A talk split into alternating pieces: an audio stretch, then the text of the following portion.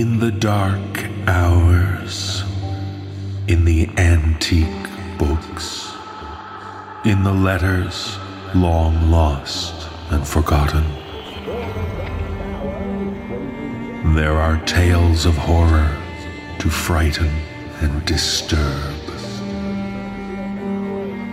Come, join us as we delve deep into the darkness, into the sleepless hours when you dare not close your eyes.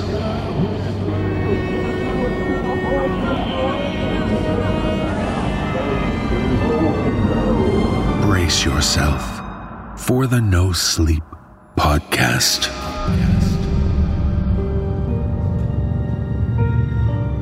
Volume 16, Chapter 20.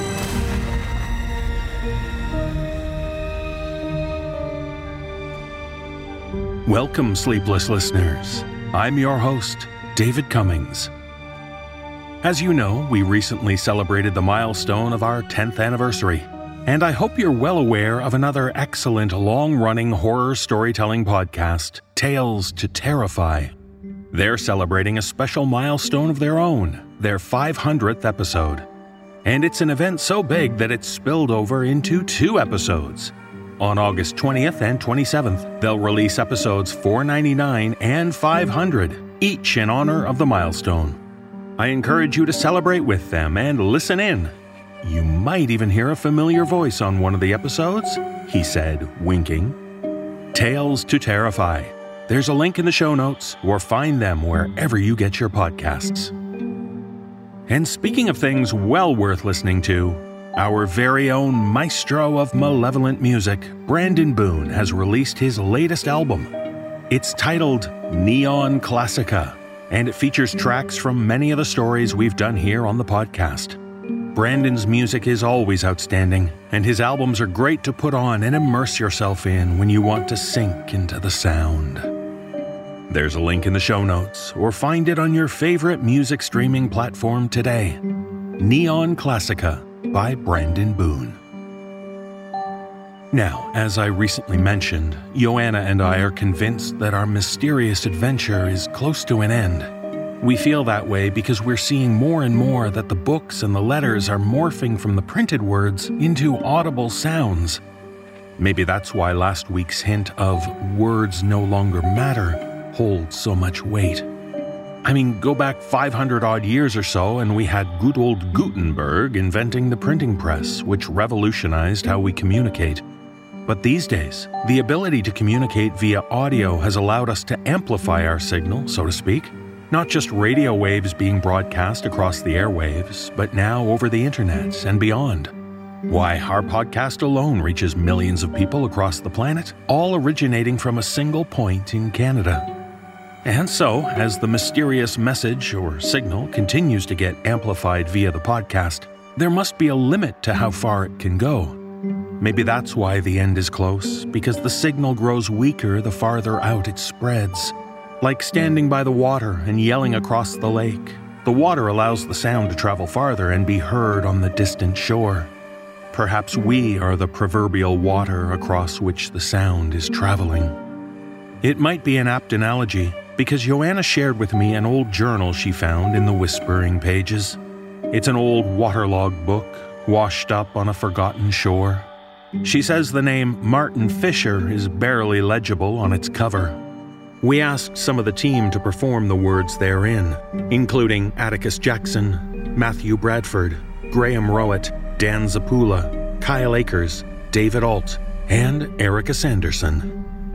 So, if you want to hear the message as the sound spreads out across the waves, you should come to the sea.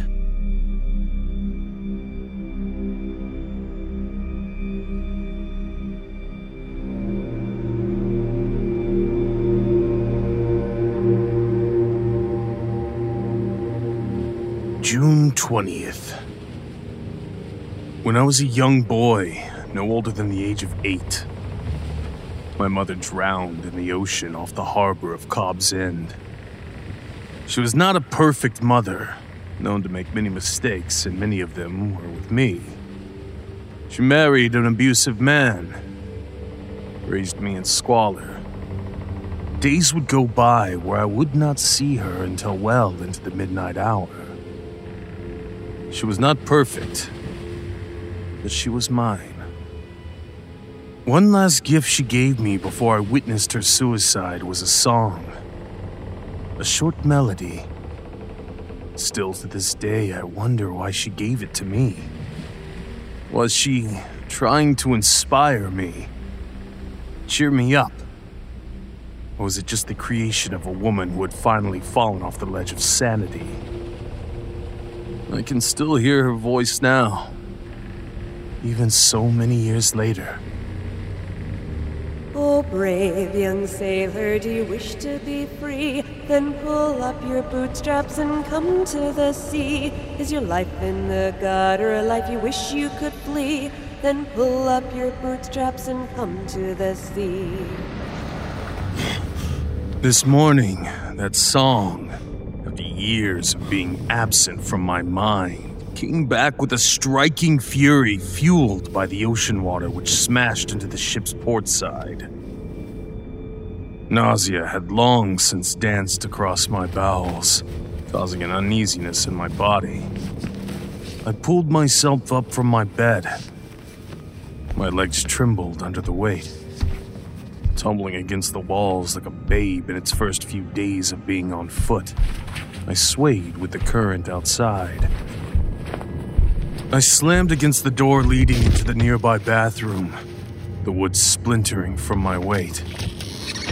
Peeling myself from the door, I opened it, and not a moment passed before my head dived into the toilet bowl. Dinner had finally come up. A healthy serving of spiced rum, a whole bottle. We were adrift for three days before the captain had decided he would rather take his chances swimming home than remain on the ship any longer. As he leapt from the stern of the ship, his body collided into the sea with a thunderous clap. As he swam off north, my crewmates and I swore he would always be remembered. I have since forgotten his name. We have been sailing aimlessly now for eight days. Well, I believe it to be eight days. I tried keeping count by leaving marks on the wood next to my bed, but a piece of dead tree had splintered and collapsed in my hand three nights ago. I had finally pulled myself from the ball. Looking into the mirror, even through the cracks, I could see my beard had grown to an unruly size. This, in only the span of a few days. Out here on the pale blue, days felt like months. It had not been months, though. I am sure of that at least. And come to the sea. I nearly jumped at the sound, making its ominous return to my brain. I thought that it must have been my mental state escaping me. As a sailor, I've spent much of my life at sea. And because of that, I know the impact such a life can have on the body. Even then, I know especially well the impact it can have on the mind. I knew far too many men who would fall apart on their travels. We were not all built for such a life, and I honestly am starting to believe that neither was I. I had been prescribed medicine long before I went on this voyage, yet, even after taking them daily, these sounds have found their way into my mind. After the time spent at sea, my supply was running low, and was likely the only thing keeping a layer of sanity over my view of the world. The same could not be said for my crewmates. As I ascended onto the main deck, I was immediately assaulted by the foul stench of rot and decay. It was a smell I had grown more accustomed to as the days passed, but even now it still causes my stomach to churn. As more of the crew started dropping dead from hunger, dehydration, or their own self harm, we decided to keep the freshest ones for food. The problem was the bodies tended to spoil, leaving the cabin boy Neal to throw them overboard with the rest into the great blue below us.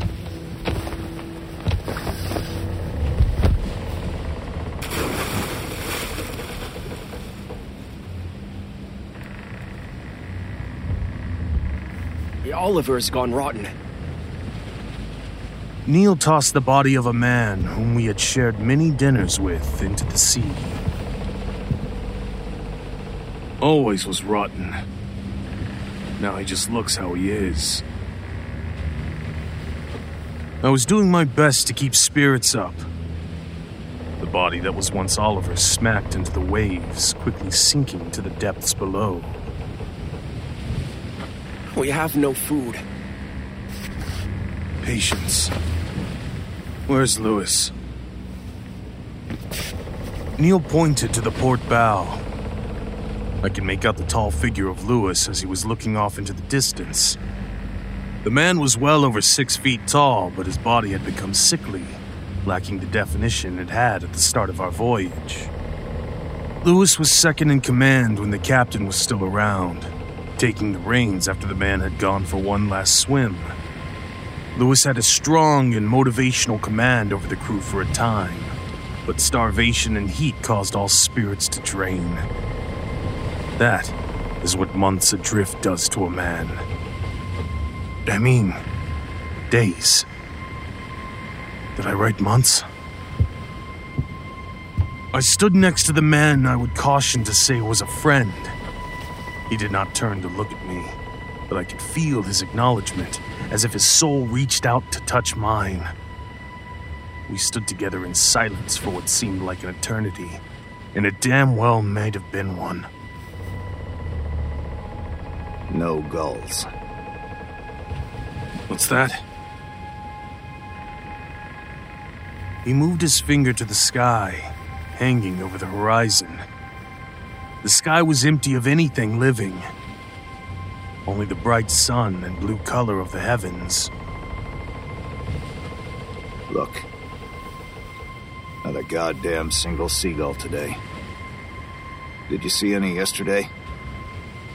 Louis, when was yesterday? He looked back to the horizon and sighed. His stomach made an audible groan.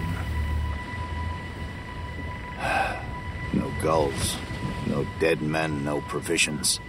All we have is liquor. That's not so bad. We can drink ourselves dead. I don't want to die. I looked back up to his face and could see clouds of anger pass by. They formed a giant storm over him. Well, what do you propose we do then? We have no seagulls, no fish, and no new dead men to nibble on. We can't just kill one of ours. Can't we? Alert the crew that we're having a meeting tonight in the hull kitchen. Aye. I must confess, as I am writing this all down, picking the meat from my teeth, a strong feeling of regret and anger has taken over. Is it anger at Louis? Myself? The whole damn situation we have found ourselves in? Of that, I am not sure. I do know that I regret what I took part in tonight. An act that has undoubtedly turned God away from ever lending help to us. I would go to church every single day for the remainder of my life if it meant we could go home.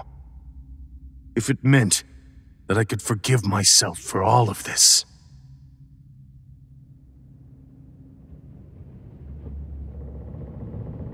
Once night came, I went below deck into the kitchen to find the rest of the crew already waiting for me. We had started our voyage over 30 strong, but now found ourselves whittled down to a weakening six. The other three who remained were newcomers to the ship. The few torches placed around the room caused a brilliant shine in their eyes. One was a man named Henshaw. A strong name for an even stronger man. The captain brought him aboard believing we needed more muscle to handle the rougher seas. The other two were Jackson and Curry. Two men that I suspected had a deeper relationship than just friendship. But I had no evidence on the matter.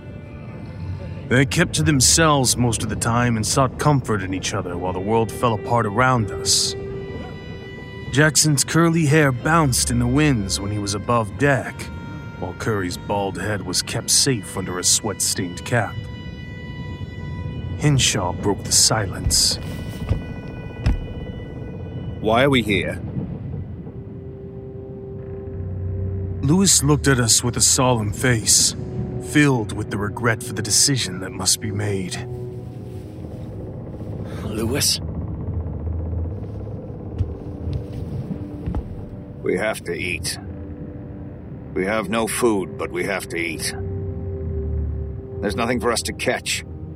No more provisions in the back quarters. All we have is liquor and each other. Liquor can help ease our pain, but it doesn't fix the hunger that's always there, knocking in the back of our stomachs.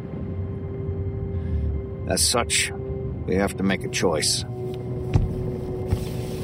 Louis placed an empty bottle, my empty bottle of rum, onto the table.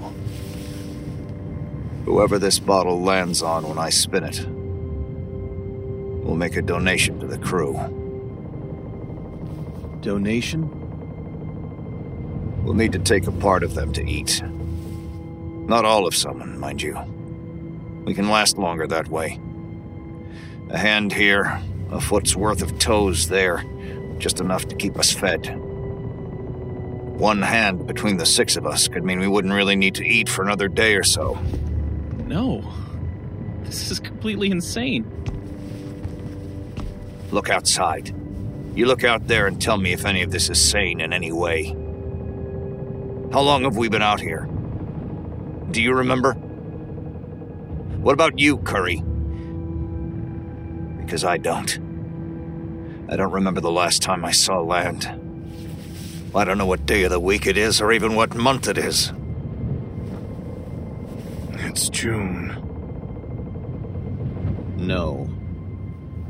It's November. Whenever it is, we need to do something to keep us going. We have to eat. He's right. Louis, we do not have to do this. I- I've seen things swimming out there at night. Fish rising out of the deep to shine in the moon. Some even look like women. We all looked at the cabin boy with utter confusion. Mermaids. Fairy tales from the little boy. Piss off. Neal tried to leap at Henshaw, but I had already put my arms around the boy. We were at a boiling point, and I refused to let it tip over. Get in a circle. I won't entertain this any longer. This must be done. Once we gathered around the table, Louis spun the empty bottle.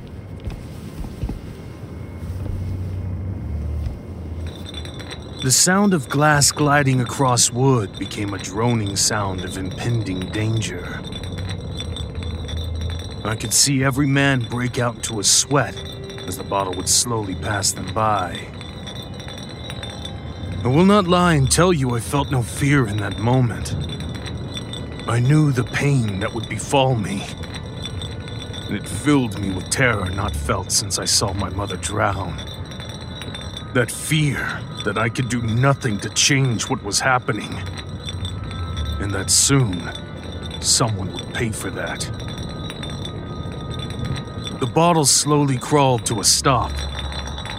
The droning hum came to an end, like the sound of a life cut short. The bottle pointed at the cabin boy. Neal began to back away. Terror filled his eyes as the men fell on him. Henshaw snatched the boy up, slamming him onto the table. What should we take? A leg. The boy has good, strong legs. No. He'll be useless on the ship without it. His hand. We'll take his hand. Get your hands off of me!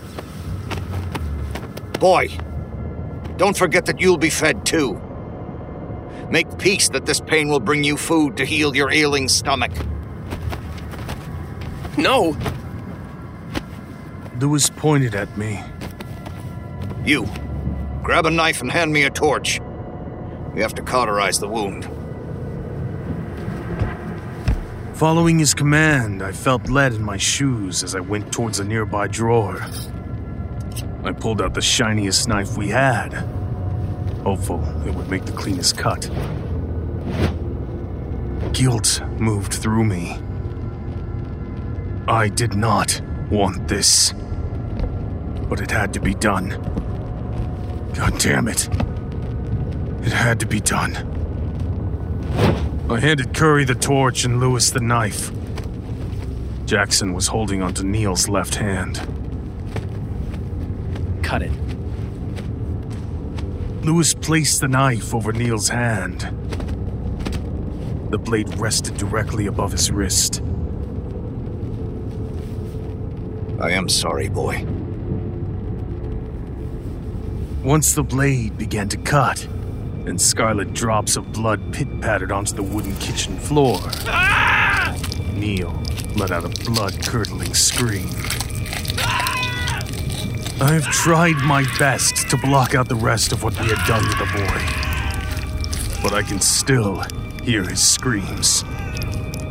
Even now, as I drink a new bottle of rum and wash the taste of human flesh from my mouth, I can still hear that scream.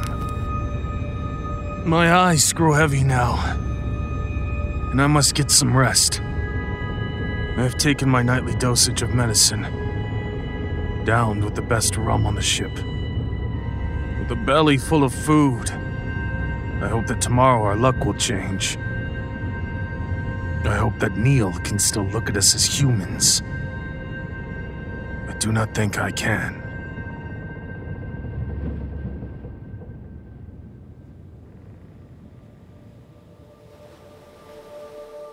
June 21st.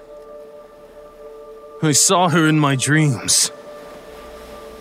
The ghastly, pale, bloated body of my mother came to me in my sleep last night. In the dream, I found myself on that same beach I saw her drown in as a child. I was still a grown man, but I felt so small as I watched the corpse that was once my mother rise from the ocean. She broke through the layer of water and seaweed, standing atop the waves.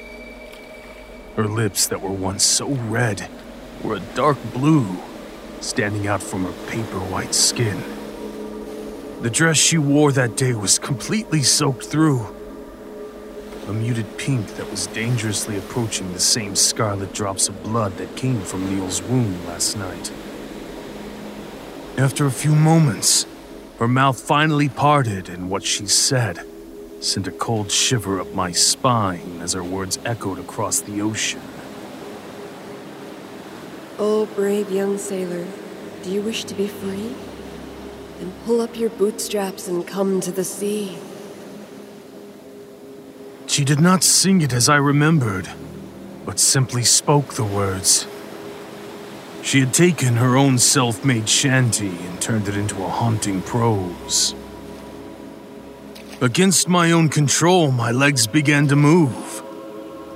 The chilled water splashed against my bare feet. I was not standing above the water as my mother did, but was slowly descending below the ocean waves. Soon I was up to my neck. My breathing was a panicked cry of help. The same cries my mother let out as she drowned. Water filled my mouth, finding its way into my lungs. I sank like a rusted anchor, and the spirit that was my mother did nothing but watch, as I had done to her. The dream left a pit in my stomach once I awoke. As I had done every morning prior, I vomited up the rum that had filled my stomach the night before. Looking into the bowl of my toilet, I saw chunks of Neal's thumb. That nightmarish vision will stick with me forever. I discovered the rest of my medicine were gone. I have no idea where they have gone to. When I took my dosage last night, I could see at least another week's worth remained. That was last night, right? I need my medicine. I start to get bad thoughts. Without them. Opening the door to my cabin, I found Louis waiting for me. Sweat fell from his face and played along his clear expression of anger. Neal is gone. Gone? Curry tells me he heard the lad leave his quarters in the middle of the night. He'd gone above deck and never came back down. We think he jumped. I must confess, even now as I write this well into the night, the thought of why Neal would jump is not lost on me. We had done something truly awful. And Louis had promised we would continue to do that awful thing to each other until we found a way home. Like I have, Neal must have surmised that such a task was impossible. Instead of putting himself through that torture, he jumped into the sea. I hope he found those mermaids. When Louis and I went on deck, Curry and Jackson were looking into the ocean.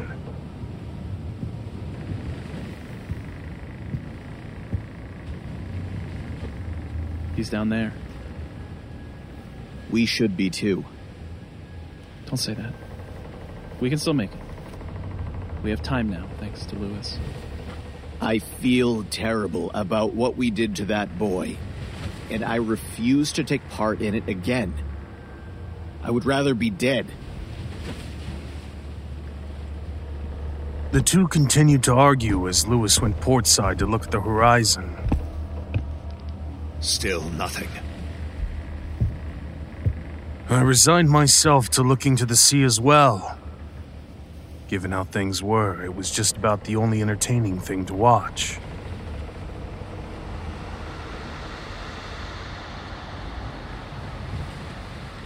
I believe I was only there for an hour at most. Lost in thought about the dream I had. Lost in regret over what had happened to our cabin boy. Yet when I looked up from the ocean, I found it to be well into the night. I looked around the ship's deck to discover that I was alone. Even now, thinking back on all of this, I struggled to comprehend how this happened. I do not remember so much time passing. I do not remember seeing that blazing sun finally set. I do not even remember my crewmates saying a word the entire time. I leaned against the wood railing to collect my thoughts, to find some balance for my mental state. It was then that I heard a voice rise from the waters behind me.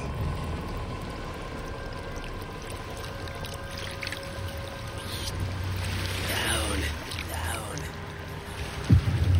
It sounded vaguely human, but like a throat filled with scales. This is why I need my medicine. Things that are not there begin to appear. Down, down. They speak to me and tell me to do things I do not want to do. Yet the voice persisted. Down, down. The voice had a familiarity to it. It reminded me of Neal. Down, down. Thinking it was the poor boy, I had to look. I feared that he had simply fallen over the night before and spent the whole day clinging to the side of the ship. I looked down to find a shining, brilliant collection of scales atop the ocean layer. They glittered in the moonlight. Colors I have never seen before, nor that I can properly recollect, would bounce from each scale. Then, some of them began to move away from each other. The mass of hard skin parted to reveal none other than the face of the cabin boy. His face glistened in the moonlight. Patches of scales formed over his face. Neal?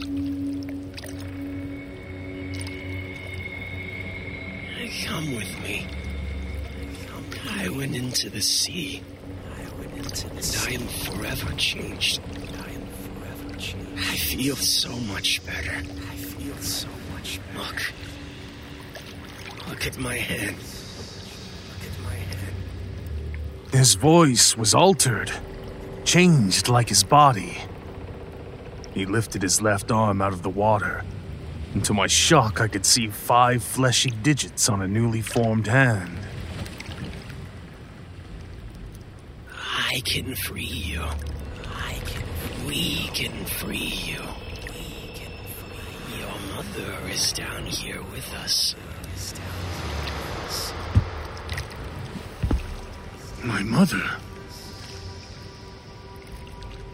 Is your life in the gutter? The life you wish you could free? The life you wish you could free? Neal's voice changed, morphed into something more feminine, until it had fully transformed into the voice of my long dead mother. Then pull up your bootstraps and come to the sea. It was then that the powerful odor hit me. I still struggle to find what it was. The best I can say is it reminded me of the final hours of a fish market in the summer. The smell of ocean and rot. I do not know why the smell drew me closer when I should have been repelled by its stench. Yet I found myself reaching my arm down to Neal. His left hand extended out, farther than any normal man's hand could go. A wicked grin passed his face, but I could not stop myself. The awful odor drew me further in. Just as our hands began to touch, a large pike of wood smashed across Neal's face. I fell to the floor of the ship, having lost my balance, and looked up to see Henshaw carrying the wood. It had splintered and snapped against Neal's face. Are you stupid? It was then that a monstrous cry shouted out from the ocean. I pulled myself back up and looked over the edge. It was Neal. Or at least what I once thought was Neal. The smell was gone, and somehow my vision became clearer. The scales had lifted from the Neal thing's face to reveal loose flesh. The skin dangled from the body. The mouth bounced in a comical fashion as the thing began to move. It pulled itself above the water, standing on top of the floating mass of scales. The body was a translucent white. The skin of the creature was constantly moist and slippery. I once saw a dolphin leaping from the waves, and while I never actually touched it, the skin of the creature looked like it would be a perfect match. Louis, Curry, and Jackson joined us on the deck. They nearly leapt away from the edge after seeing the monster standing above the waves. The thing still wore Neal's face, a mask hiding what I'm sure was an even more horrific visage.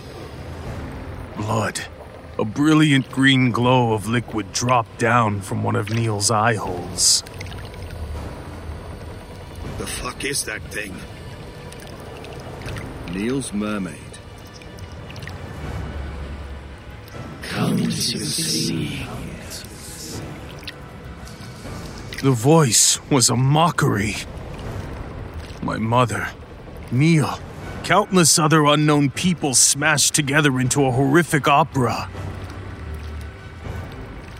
Come to see. The creature crouched down on its two very human like legs. The hands, made of similar wet skin and far longer than our own, dangled to the floor of scales. We observed the beast for a moment before it suddenly leapt towards us. It was at level with the ship, and with a quick grab from its hands, pulled Henshaw down with it. I would like to say we all reached out to save the man from his awful fate. I would like to say that Henshaw was not pulled below the ocean, screaming for help while we watched in horror. I cannot say these things. The creature stayed below the ocean, out of view. I felt my legs give out. All the energy was sapped from my body. I felt a searing pain in my head, a throbbing that resembled cannon fire. Touching the creature had left a mark on me, not physically, but in my mind. I was fractured. No medicine, no salvation, no hope. I could hear Curry crying while Jackson vomited over the edge of the boat. Footsteps overcame their noise, booming steps of a man who had given up.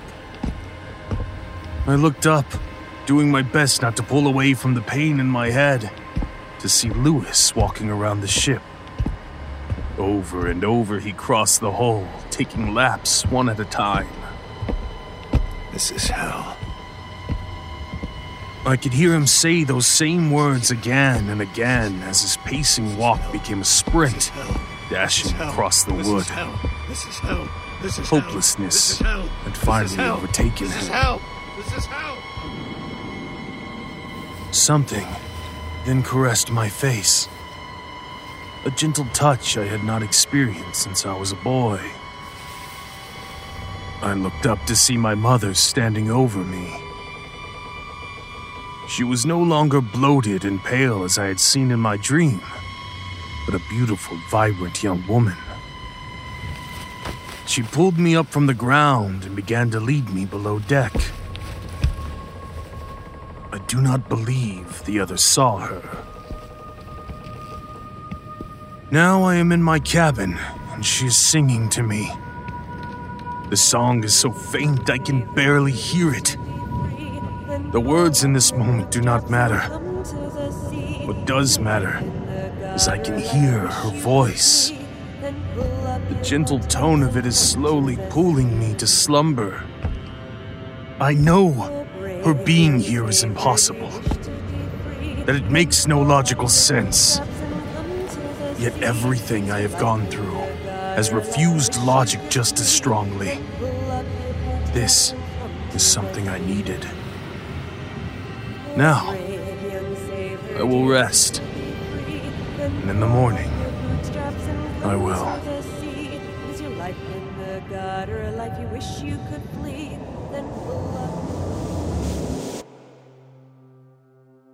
June. I have stopped writing the days down. As I cannot keep lying to myself that these days have been happening as I believe them to be. I do not remember the year either. So, I have scrubbed it from these journal entries. These things, days, months, years, are just ways of telling time. And I have learned out here that time has no construct. It does not exist. I would like to say that the previous entry happened yesterday.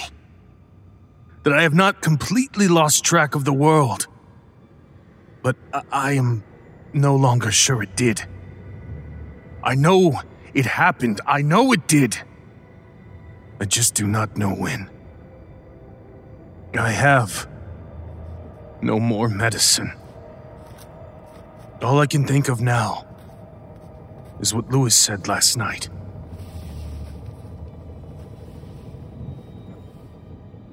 This is hell.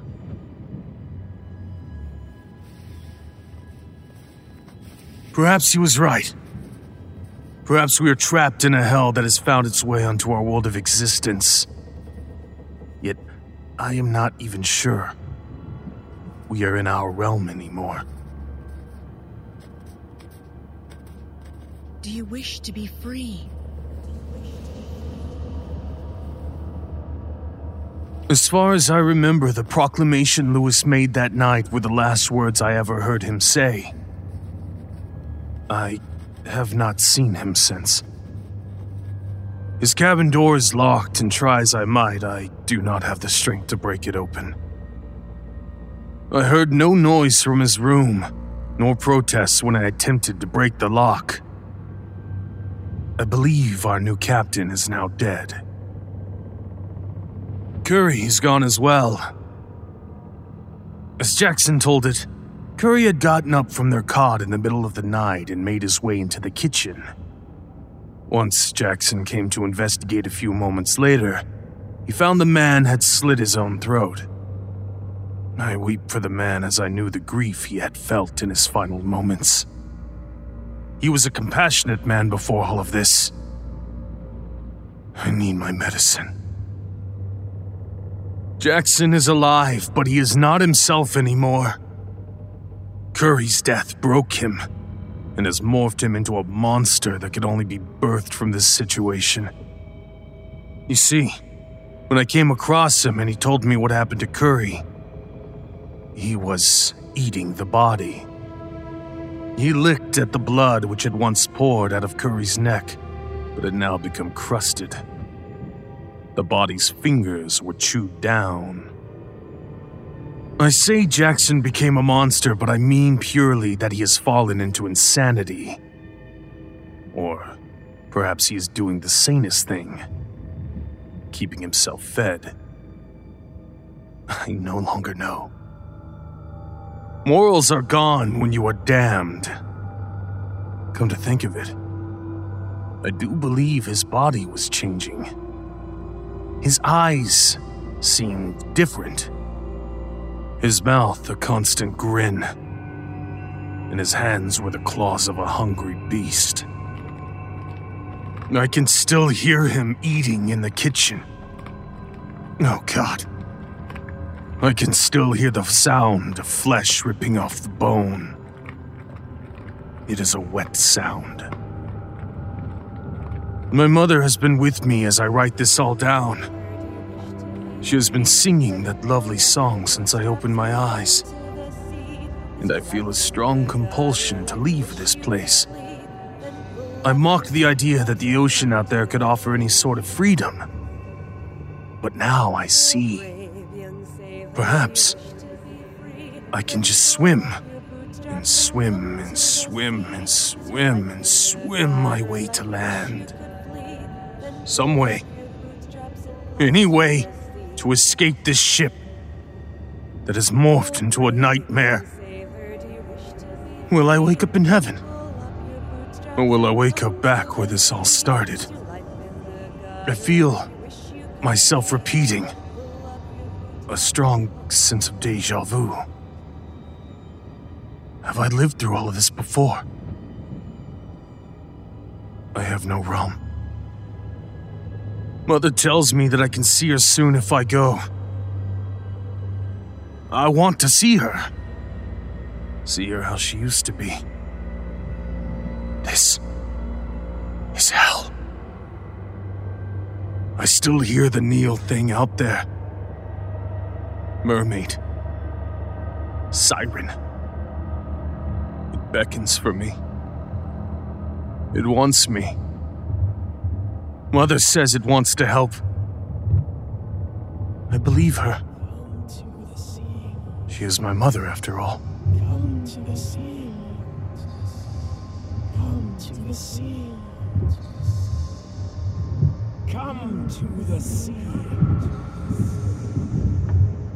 Come to the sea. It bumps against the hull of the ship, tapping its hands against the walls of my cabin. I am leaving this place. I will tear these last pages out of my journal and place them in a bottle.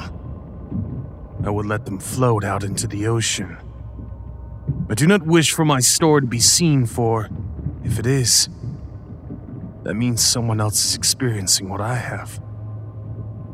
Please, understand. If you are reading this, I am truly sorry. You have found your way into this abyssal nightmare. I will pray for you. We both will. Mother and me. If you want to escape, go into the water. Mother says it will hurt at first, but then you will find peace.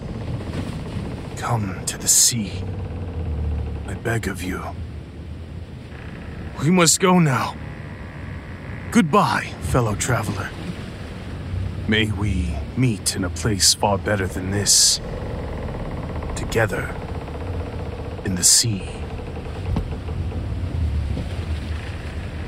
Oh, brave young sailor, do you wish to be free? Then pull up your bootstraps and come to the sea. Is your life in the gutter? A life you wish you could flee? Then pull up your bootstraps and come to the sea.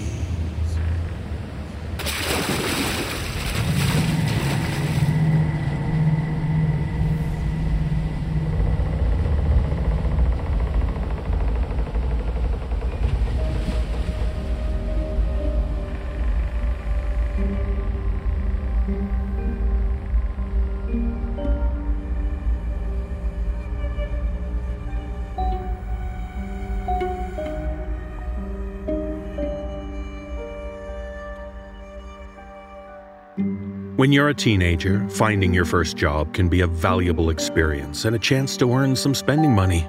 But when a job is needed just to help support your family, there is far more pressure involved. And in this tale, shared with us by author A.T. Thomas, a woman recounts the experiences of a local teen who worked in a restaurant where his shifts kept him working late into the night, all alone. Performing this tale is Erin Lillis. So wash up those pots and pans. Take pride in your work. Just make sure you avoid whatever is in the pipe work.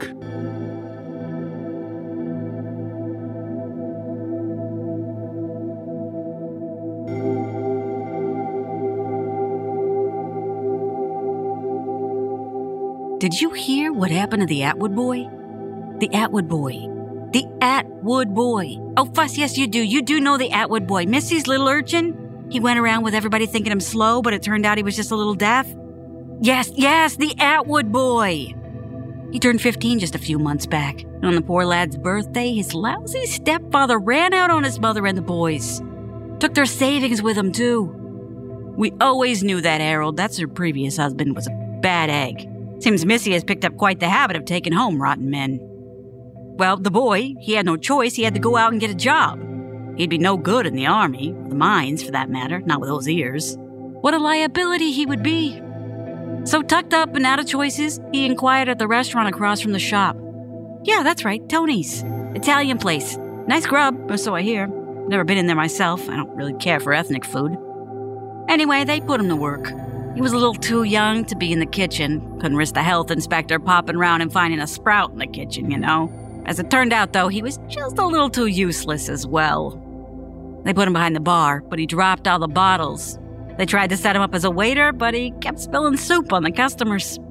So they had no choice. The boy just wasn't up to the job. They had to let him go. But they couldn't do it, you see. When Tony went to go fire him, the boy starts blubbering saying how badly he needed the job, how his family, his mother especially, were relying on him, how his no good stepfather had disappeared with what little money they had. Well, they took pity on the boy, of course, who wouldn't? Missy and her lot have had it pretty rough these last few years, ever since her husband died. Rotten though he might have been. So they made him a pot wash. At least the boy couldn't poison anyone down there or spill a hundred dollar bottle of champagne all over the waitresses. Uh, From what I've seen of the place, it's very similar to the shop, just much bigger. The dining room is on the ground floor, then the kitchen is down in the basement with all the sinks right down in the back. The Atwood boy told me they load all the dishes round there all through service, day and night. Then, after closing time, he'll go in and scrub away. Takes him all night. They weren't happy about it, or so he told me, leaving him down there on his own in the basement. They knew all about his clumsy habits and were half certain that he'd somehow burn the building down or, at the very least, flood the place. But they took pity on his plight, as many of us do nowadays, and took a chance on the boy. It paid off, too. The boy had found his calling and flourished. Everything came up spotless. I remember Tony coming into the shop one afternoon telling me that he'd never seen the place so clean, not even when he bought it. Then, a few nights ago, just after getting started, the boy felt like he wasn't alone. Not quite like someone was watching him, but he was certain someone was in the restaurant with him. Every groan and uneven noise the Atwood boy heard he was sure to be an intruder. For the first time since his employ began, the boy yearned for the hustle and bustle of opening hours. Then he heard scratching. He had to go searching. He was terrified, but he couldn't halt his fervor anymore. He had to find whoever or whatever was in the restaurant with him. The scratching, he assures me, was coming from upstairs in the dining room. He grabbed himself a set of matches, lighting the path ahead of him. He was worried that if he turned on all the house lights, someone would tell Tony what was going on and then Tony would come to him with questions. Upstairs, the restaurant was empty. Still, almost silent. The only noise was the blasted scratching, except now it was coming from beneath them in the basement. He tried to convince himself that it was just a rat, Maybe one that had gotten itself caught in a trap and, though it hadn't died, was mortally wounded, and while it tried to find a quiet place to pass, dragged the trap around on his neck like some sort of macabre necklace. He checked beneath the sink. Nothing but pipes and a few bottles of cleaner. He traced the skirting board with his finger and found a deep crack in one corner. He told me it was strange because the rest of the wall and the skirting were without blemish, crack, or any sign of accidental damage. Yet there was this crack, wide enough for the Atwood boy to fit his pinky finger into, deep enough for it to swallow his finger whole. When he pulled it back, he recoiled. Up to the knuckle, the boy was covered in ooze. A purple, primal slick that he assured me smelt just awful. When I eventually went down there, I must concur with the boy. The odor was something truly nasty, like an old fish or some rotten chicken fresh out of the packet. Whatever was in the crack and was now on the boy's finger, he must have disturbed it because just as the boy retrieved his digit, more of the ooze started seeping out of the crack, almost as if the skirting was bleeding, a bust artery from within the walls. He rinsed his hand and tossed a rag into the wretched gloop. In seconds, it was soaked, overcome. The smell had worsened too, making the boy feel quite unwell. He just about managed to hold on to his supper and tried throwing paper towels at the floor to clear up the oily slick. Of course, the towels were no match for the, well, whatever it was, so the boy grabbed a mop, but that was no good either. It, too, was consumed. He lit a match, if only to dissipate some of the foul smell, but he burnt his finger and dropped the match. Upon contact with the flame, the ooze recoiled, yelped like a pit bull that had been crushed by a truck, and retreated. Of course, the boy told his employers, but they thought him quite mad. Thought maybe he'd mixed one too many chemicals and started seeing things that just could not be. He even started to believe it too. But just as I started this morning, the Atwood boy comes running up to the door, banging and hollering like he'd just seen our Lord Christ in the soap bubbles, except he was scared out of his mind, near to drowning in sweat and covered in horrific bruises. I opened up the door and embraced the boy. He hugged me so tight while he trembled and cried. I never thought he'd let me go, but he did, and eventually he told me everything. Everything I've just told you and more. He told me how he'd been at the dishes for a few hours when he heard a plate smash on the floor. Then another, then another. A pile of dishes hadn't been piled right, and as the boy moved a heavy pan away, the whole lot toppled to the tile floor. He'd broken plates before, and Tony didn't pay it any mind, so the Atwood boy wasn't worried about that. But he noticed that he'd cracked the tile beneath the pile of crockery. Tony would be right mad about that, he was sure. Only when he was sweeping up the mess did he notice that the purple ooze was seeping up through the cracks in the tile. The boy tried to stomp it down, force it to retreat once more like it had before. But it was no good. As his shoe hit the ground, the ooze gushed up in eruption of thick slime. As the ooze fell, it began to take shape, almost like that of another person. This horrid structure stood close to seven foot tall, towering over the boy, consisting of a liquid that had somehow hardened into shape, but was also still wet and sticky. The boy tried to run, but his bones wouldn't allow his exit. The smell was horrific now, but his legs just wouldn't go. The ooze lurched at him, grabbing and attacking the boy. As the boy was thrashed, he remembered that he still had a pack of matches in his pocket. After last time, he vowed to always keep a pack with him just in case. He managed to get his arms free and strike a match. He threw it at his attacker. My God, how it yelled. I thought I had heard something from the shop, but I thought it was just those damn kids again after a late night's drinking and loitering. You all know what they're like. In an instant, the ooze and the figure it was built from were gone. He quit, don't you know? Left his notice on the counter and ran out the door. He must have seen the lights on in the store and dashed on over. He told me he was planning on going to New York, was going to try and find his grandfather. After he told me everything, I told him to sort himself a glass of water while I took a look at the place. The basement was a mess, but I saw no ooze. Though, like I said, the smell down there was something foul. When I came back to check on the boy, he was gone. You'd never know he'd even been there if it weren't for the purple footprints on the floor and the unstruck match lying in the sink.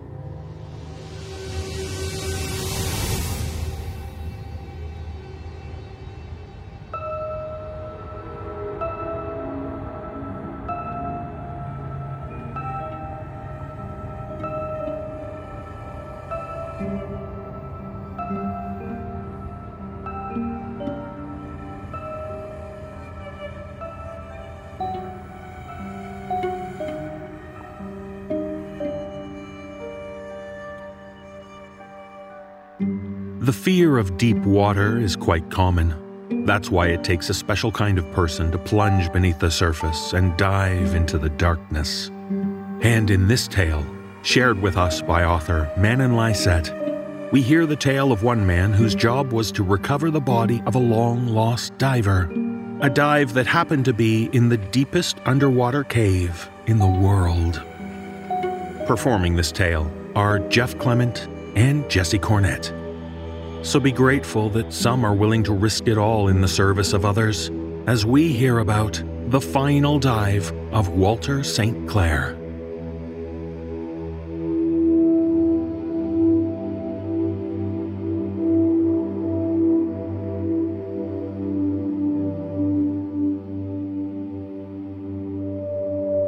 My husband was an experienced diver. Cool under pressure, adventurous, and always patient, he taught diving classes to newbies, which is how we met. I wasn't much of a diver myself, but I enjoyed accompanying him and being his eye in the sky, so to speak. His preference was cave diving, so I'd lounge by the water and enjoy nature while monitoring him as he explored.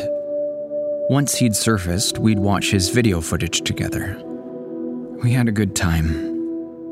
He was serious about what he did and always invested in the greatest, newest, safest, and most expensive equipment on the market.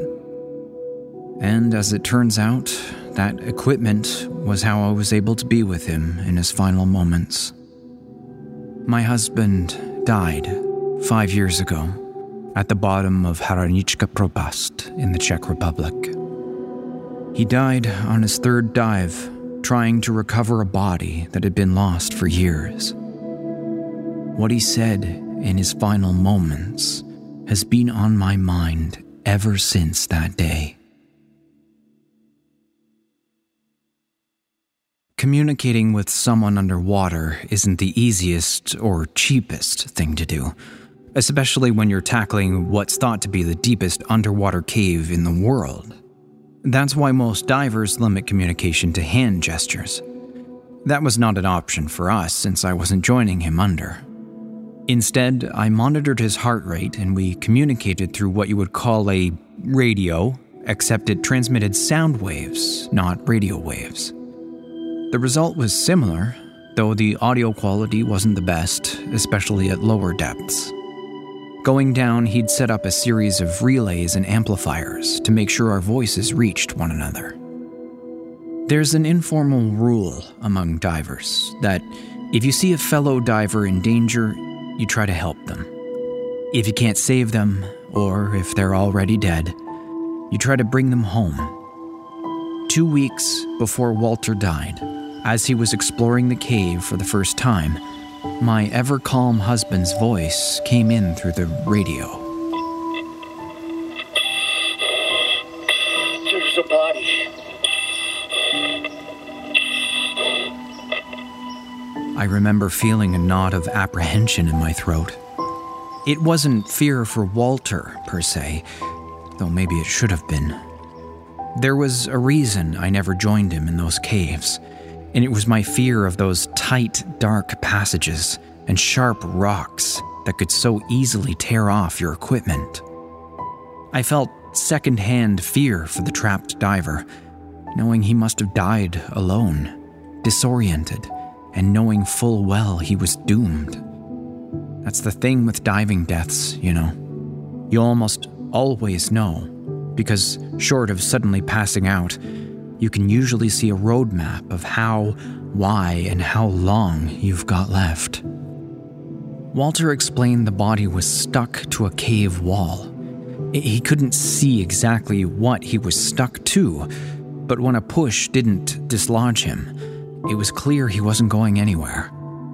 Walter posited it must have been the body of Miloslav Novak, who had disappeared exploring the cave a good 12 years before Walter. He was doubtlessly just bones at that point, but Walter hoped to recover his body all the same. However, he was set to start his long ascent and decompression, so he flagged his location with an orange marker and decided he'd come back later to be safe. Sure enough, a week later, with a lightweight lighting rig and a rope, he plunged back into the water to try and free his fellow diver. Unfortunately, he failed to relocate Miloslav and his marker. Walter ultimately resurfaced, unsuccessful. He pored over the map of the cave, convinced he'd missed something, that he'd taken a wrong turn. It was dark. Maybe he'd originally gone farther than he thought. He wanted to try a third time. I did try to convince him to let it go, but I'll admit I didn't try very hard. I didn't actually see a problem with his plan, only that I was eager to get back home to Canada. But Walter insisted, and I agreed. And so, once he was ready, my husband, Walter St. Clair, took his final dive. All was well at first and he was progressing nicely. He had several backup oxygen tanks. My Walter was always the cautious type, and everything one might need to free a body, from ropes to knives. It was about an hour in when he finally saw something.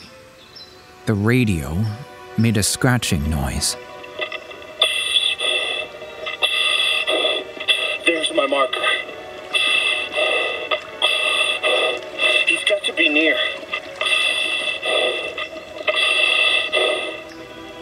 He sounded excited, optimistic. I let his slow, rhythmic breaths relax me, hoping to distract myself from the thoughts of cold, dark crevices and the bones that lurked within. I tried not to focus on the mental image of Walter laying his hand on Miloslav's body, only for human soup to pour out in a rosy sludge, blurring his vision. I tried to think of kittens and rainbows and the elation Miloslav's parents would feel to finally have their boy back. And then Walter's heart rate increased. Is everything okay down there?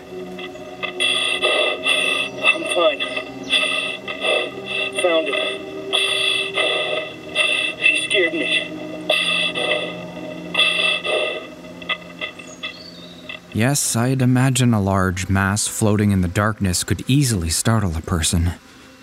But even after the initial shock, his heart rate remained tense.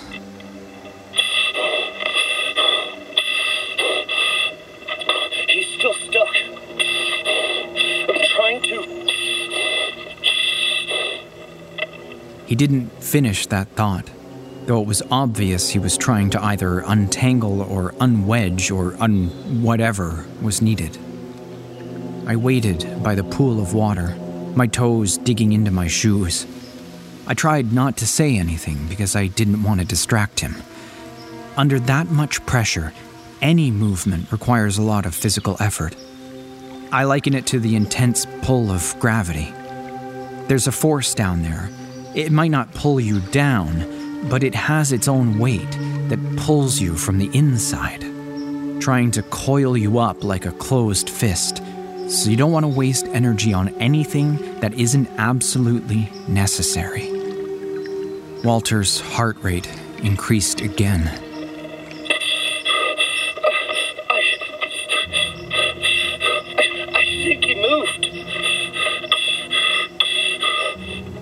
I should have known from the horror in his tone that this wasn't explicitly a good thing. I thought it was. I thought he meant he'd cut him loose. But as his heart started climbing again, all my nightmares of cave walls closing in around me came back. Walter, are you okay? He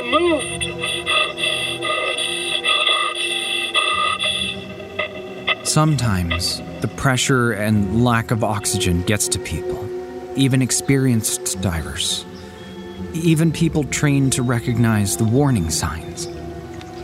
It's one thing to know disorientation can occur, but it's another to experience it. Walter was starting to panic, and all I could think was that he might be succumbing to hypoxia. Walter, my Walter, who was always so safe and took every precaution, who was down there only because he felt he had a duty to bring a lost diver home. I tried to calm him down and to tell him to come back, even though I feared it was too late. Decompression would take hours, and if he was as bad as he sounded, I doubted he had time. Like I said earlier, you usually know. Walter started screaming, a mix of howls and pleas. Let me go.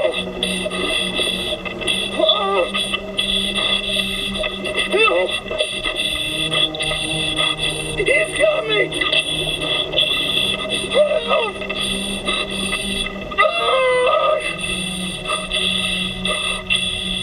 I sobbed.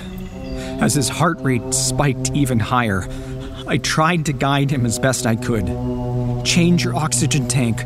Follow the rope back. Come back to me. But I couldn't get through to him. He was too far gone. And so quickly, too. And then his heart rate slowed. Walter! He didn't reply. He was unconscious. His breathing was shallow and irregular. I listened to it, telling him how much I loved him, how proud I was of him. I sang to him. I know he was already out, but maybe he could hear me still, like a coma patient. I talked and I listened, and eventually, both the heart rate and breathing came to a painful stop.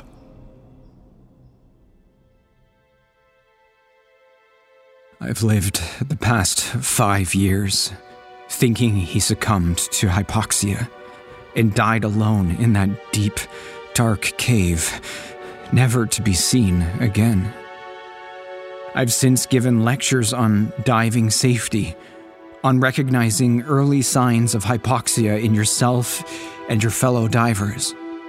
I've tried to stress the importance of safety and protocol to people. And I've tried to make them understand that even if you do everything right, the outcome can still lead to tragedy. I didn't want people to be afraid of diving. Walter wouldn't have wanted that. I just wanted divers to be more careful. A few days ago, a diver recovered what was left of Walter's body. I was wrong when I thought Miloslav's parents would be grateful and relieved to get their son back. I felt a hollow feeling. Any shred of hope I might have had, dumb as it might have been, that he'd somehow miraculously came to, found his way out through another hole but suffered amnesia. Every what if scenario that sometimes got me through the night was now wiped off the board. And then I saw the video. His headcam had somehow survived five years underwater, the SD card intact. I debated whether to watch it, but I eventually pulled up the file. Darkness. Walter's hands threading water, cave walls, the orange marker he'd left. And then his head spun sharply, and I could just barely see the other diver's body floating over him, perhaps jostled by a water current. The angle shifted with Walter's head as he swam closer. There was a long moment of quiet contemplation as he tried to figure out his game plan. I could see him flipping through his tools, looking for something. And that's when the arms, floating limply in his line of sight, suddenly reached out and grabbed him.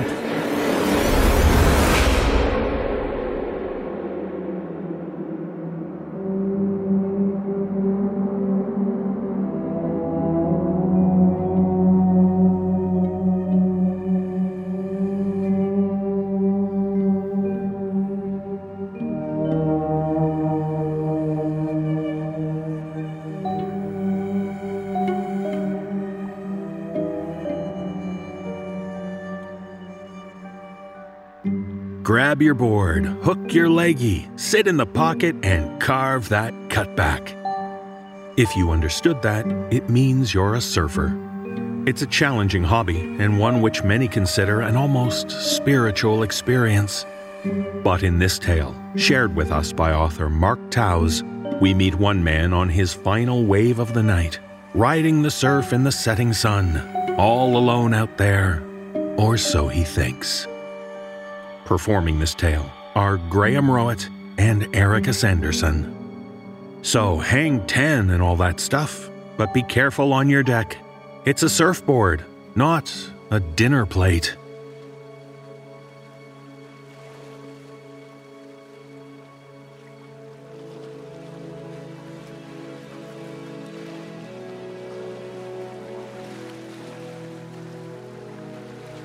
I feel like a god gliding across the water.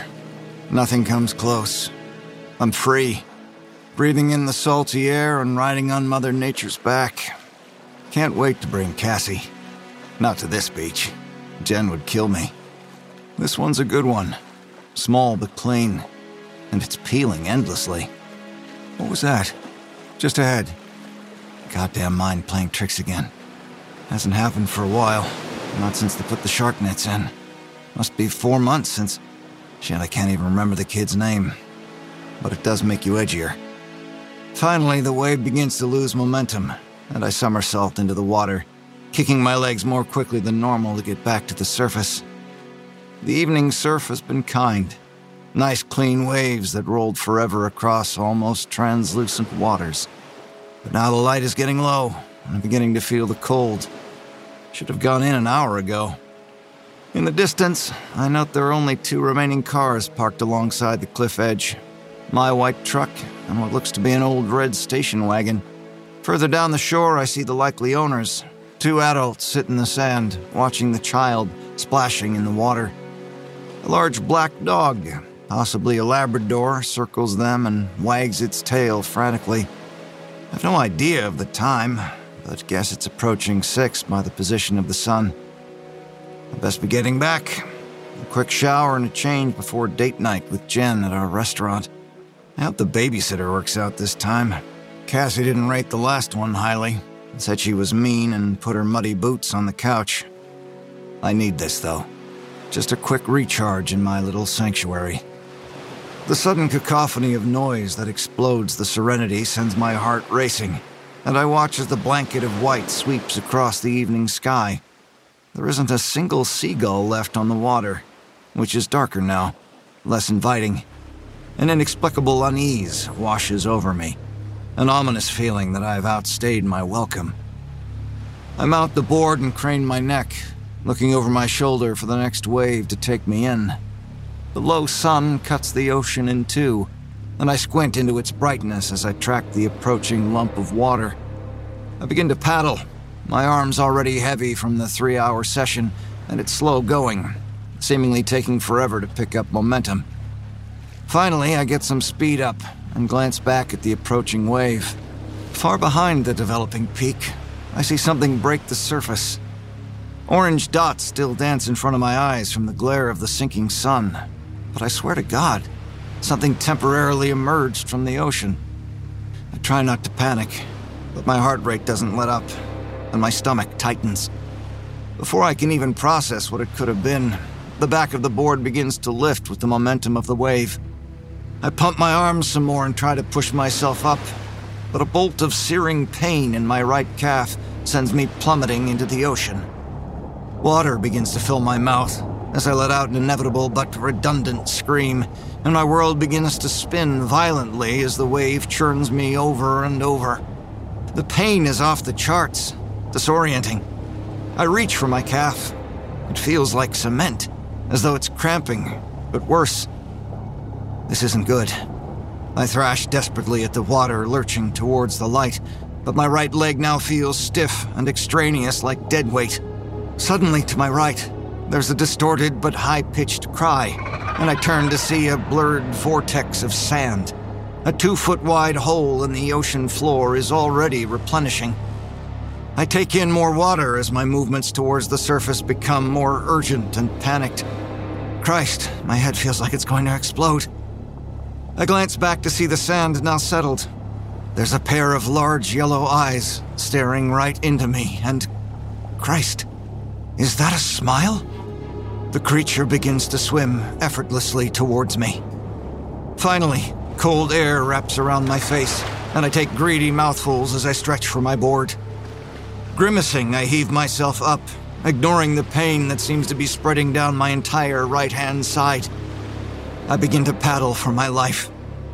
Only an incomprehensible croak comes out as I scream towards the shore. The family's further away now, though. I see them close to the steps.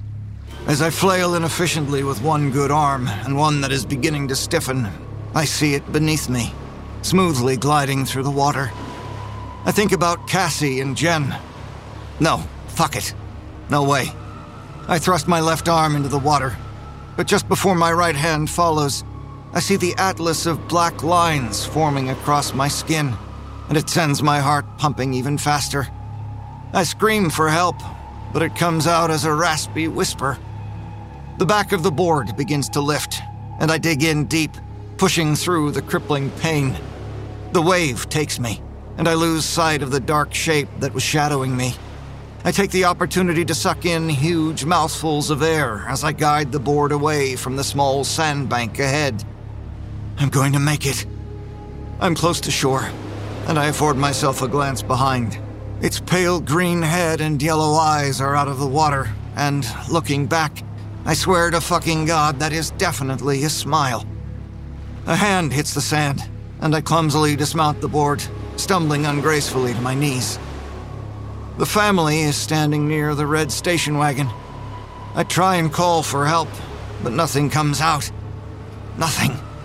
I try to stand, but topple over into the water, catching the side of my head on a small rock. Exhausted and breathing heavy, I drag myself along on my hands and knees, half expecting that thing to grab my ankle and pull me back into the water. It's arduous. My body is seizing up, and my left arm is doing most of the work.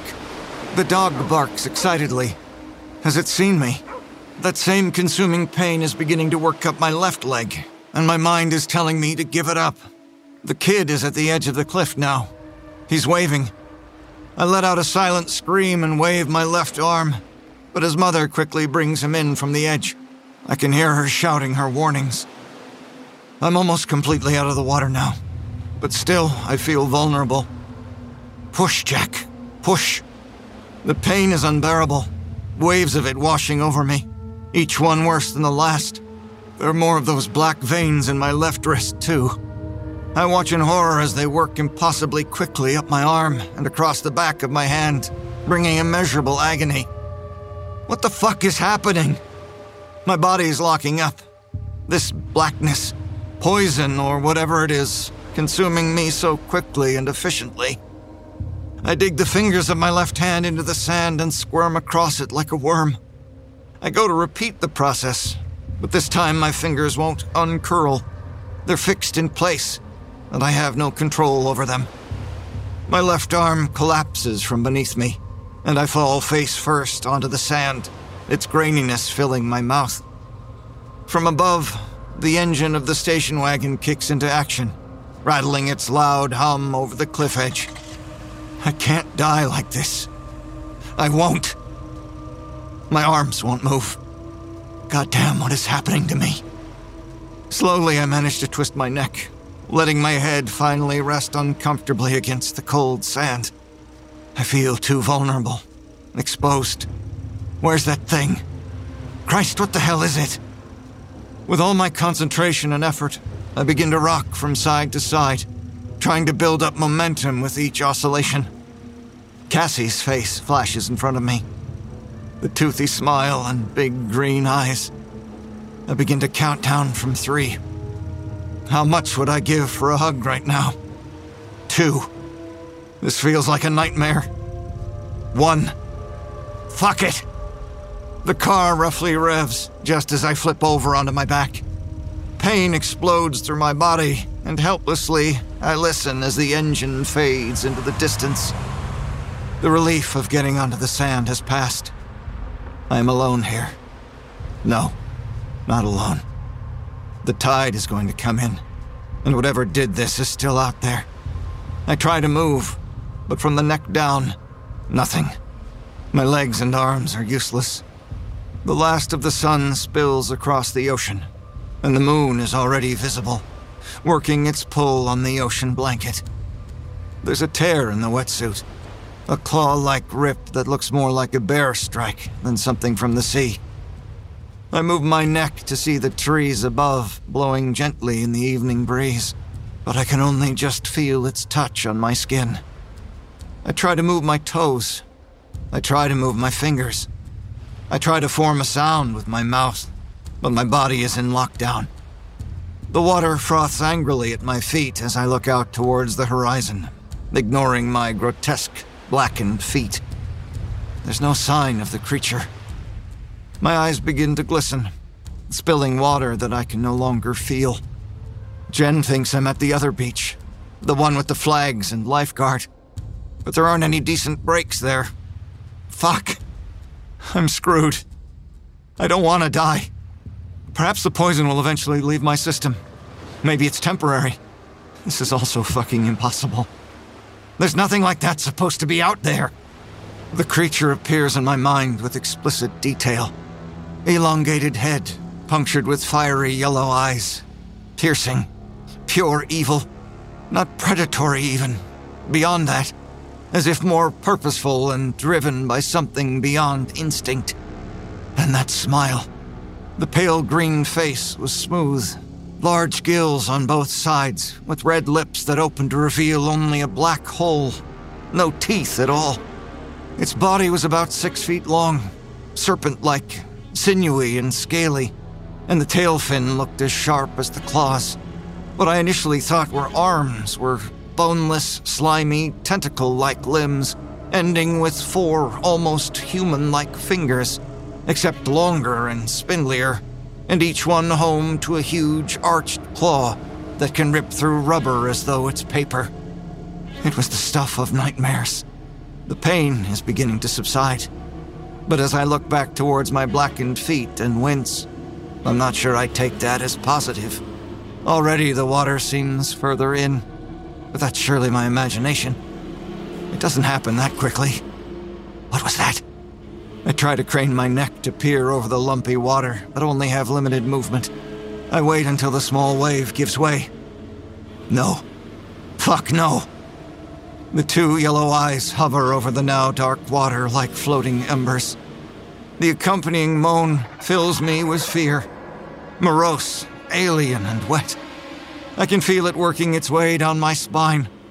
Its mouth begins to open, exposing the toothless cavern.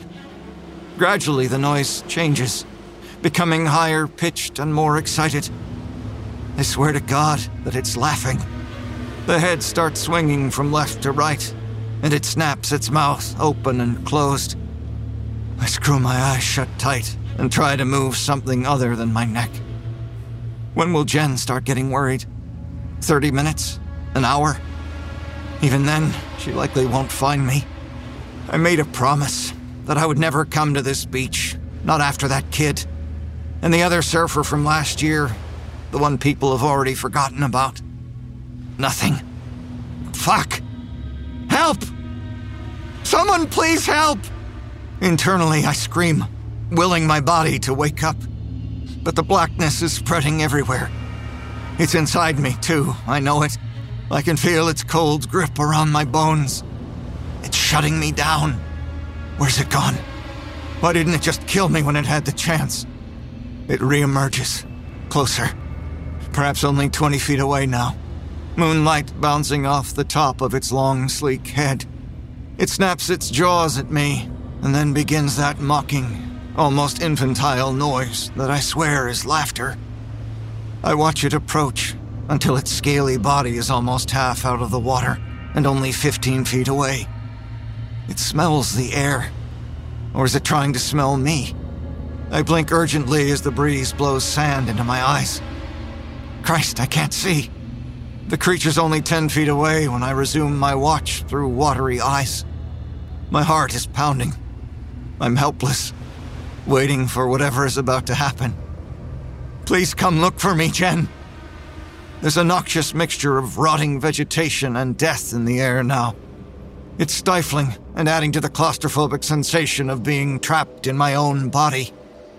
The creature squeals another high pitched cry and lurches forward. Only about eight feet between us now. Both of its thin tentacles plant into the wet sand, but offer no support.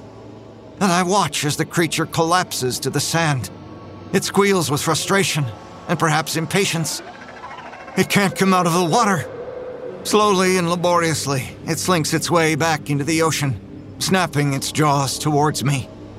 Suddenly, my neck feels like it's on fire, an intense searing pain that forces my head onto the sand.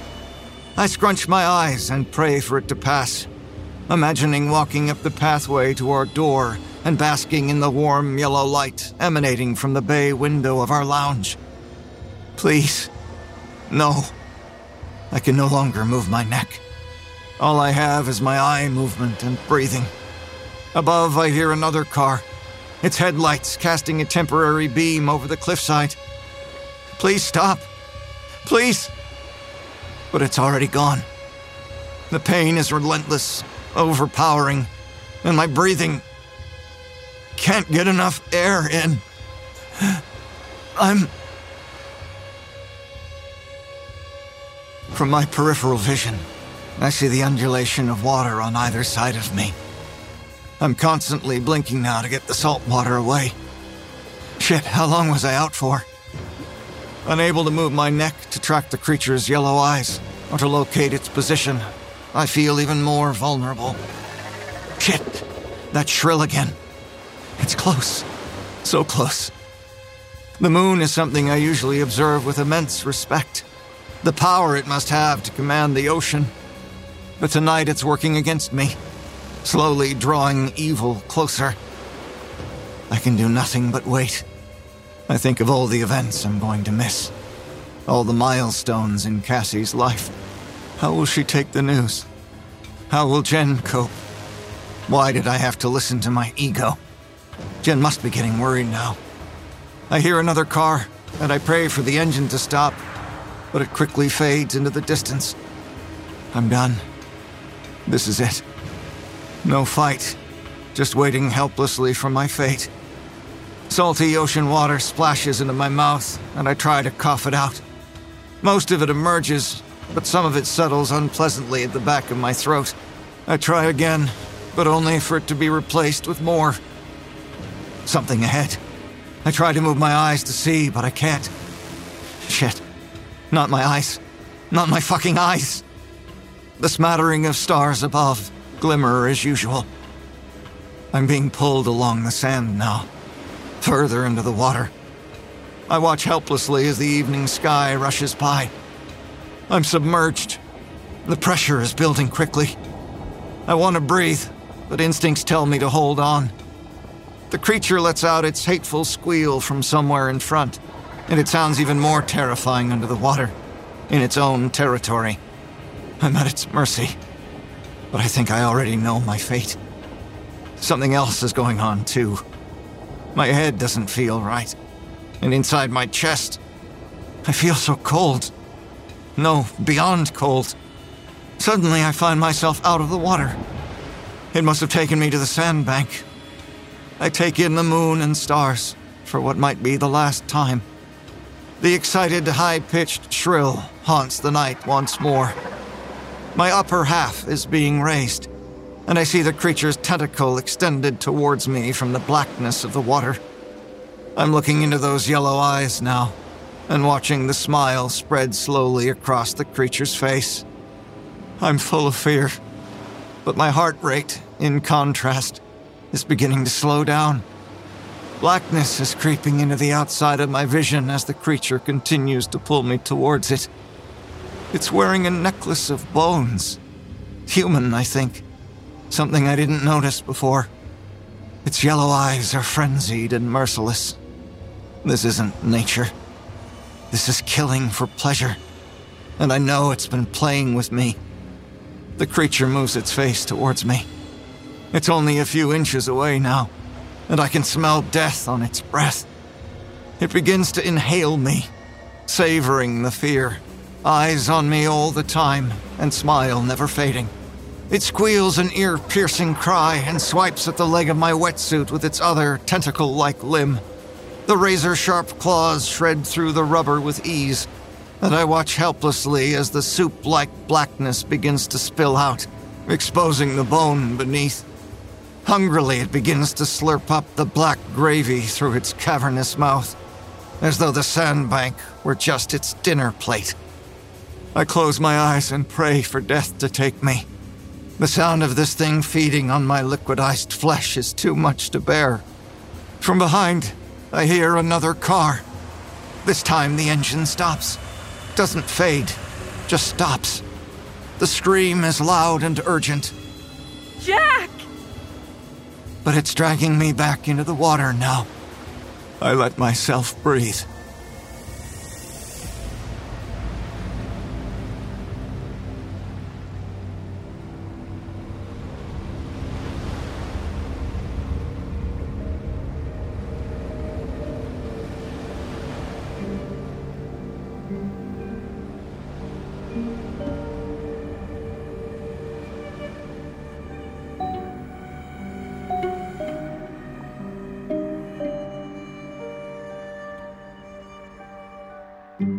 In our final tale, we meet a woman who lives as a recluse in a small cabin outside a village on the edge of a mossy swamp. Not the most hospitable place.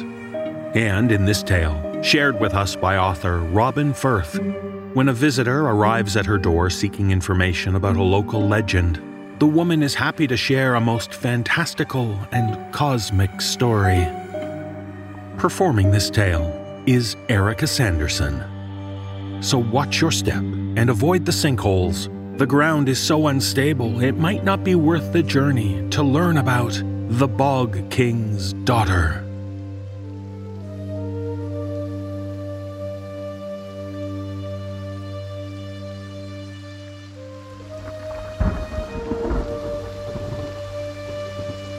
You can stop pounding on the door now. Sorry, but I was in the cellar, I didn't know that you were standing out here in the rain. Well, what did you expect turning up at the home of an old recluse like me? And you, the star student of the very man who forced me out of my job at the university. Yes, you can come in. I'll let you, even though you're dragging half the bog over my threshold. I must say, I was more than a little surprised when you showed up at the village pub to talk to me. But I thought even you would have had more sense than to try and follow me home. No one in their right mind traverses the bog on foot after dark, and on tonight, of all nights. There are at least a dozen sinkholes between the edges of the village and my cabin. Didn't they tell you that at the pub? And then you almost got caught in one, didn't you? Those holes are like quicksand. You think you're putting your foot on solid ground, but then when you shift your weight forward, down you go, neck deep in silt and mud. And you, all alone with no one to rescue you. You are awfully lucky. You'll have to take off those wet clothes. I can lend you some of mine. They won't fit, even in my old age, I'm built like an Amazon. But at least they'll be dry. What a state you're in. In fact, I'd say that you're as filthy as the sacrificial corpses that my father used to haul out of the bog. Uh, no, it's not a very flattering comparison. But you should see yourself. If I were a superstitious person, I'd swear that you died in that sinkhole and now it's your ghost that's come to talk to me. I'm sorry, dear, but it's true. The turning of the year after all, and according to local legend, tonight the Bog King wakes, bringing with him his retinue of the drowned. Oh, call me foolish, but in this at least I believe what the villagers say. On Van Nog, our ghosts crowd close, brought to the surface of the waters by the waking of the Bog King. It's time to pay old debts, but it's also the night when the old year dies and the new one is yet to be born from the mud. It is the night of shifting destinies because the veil between worlds wavers and is as insubstantial as the poisonous, weedy slime that grows over the bog's drowning holes. Here, drink this. Wrap that blanket around your shoulders and pull my old rocker closer to the fire. No centralized heating in these old cabins, not like in the city. No wood to burn either. It's too precious. Just peat cut by the villagers. I always feel strange burning sod. I've done it since my father brought my brother and me here when we were six. The locals say that the peat is the flesh of the king, and so I always imagine that the black spiral of smoke rising from the fire is full of bog spirits. I always thank the peat as I throw it onto the flames and offer a little prayer. It's safest to do that. You know, to show respect for the beliefs of the place. After dark, when the wind begins to howl as it does over the vast flat expanse of the bog, I can almost hear the spirits singing. Here in the wastes, they always surround us. Above, below, to either side. How could they not, with the bog being such a dominant feature of life? Out here, it rules us. Hard for a city girl like you to understand, but it's true. Even this cabin is built on top of a hundred millennia of peat, like the layering of centuries. Stamp your foot outside the door and you'll feel the earth quake beneath you like a great quivering, breathing beast. Now, don't laugh. It's rude. and don't think I'm unaware of the stories that circulate about me. I'm old, but I'm not stupid. More than a few of my former colleagues have called me mad to my face, but it doesn't bother me. I suppose my eyes don't help my reputation either. One green, one white. I'm not blind in my white eye, you know. It's just that the sight it has is, shall we say, different. My odd looks haven't helped me climb the career ladder, but they've aided me as a researcher. You see, here in the Boglands, people don't have an abhorrence of abnormality. Quite the contrary. In the language of the bogs, I have been touched by the gods. But it's getting late. As soon as you're warmed through, you should go. There's nothing for you here to discover but an old woman's memories, so you can file your report in the morning and be done with it. Oh, such a flood of excuses. Don't be so embarrassed. You're not the first one to be sent out here to check up on me, and you won't be the last. I know the risks of my area of study. The ancient religion of Inesk is outlawed, and those of us still brave enough to record what is left of it are considered a threat to the state. Oppressed people and suppressed religions. No one seems able to tell the difference anymore. I suppose they are afraid that the archaeologists and historians inspire the storytellers, and the storytellers inspire the rebels. But I suppose that's the way of the world now. Even the universities are in the pockets of the censors.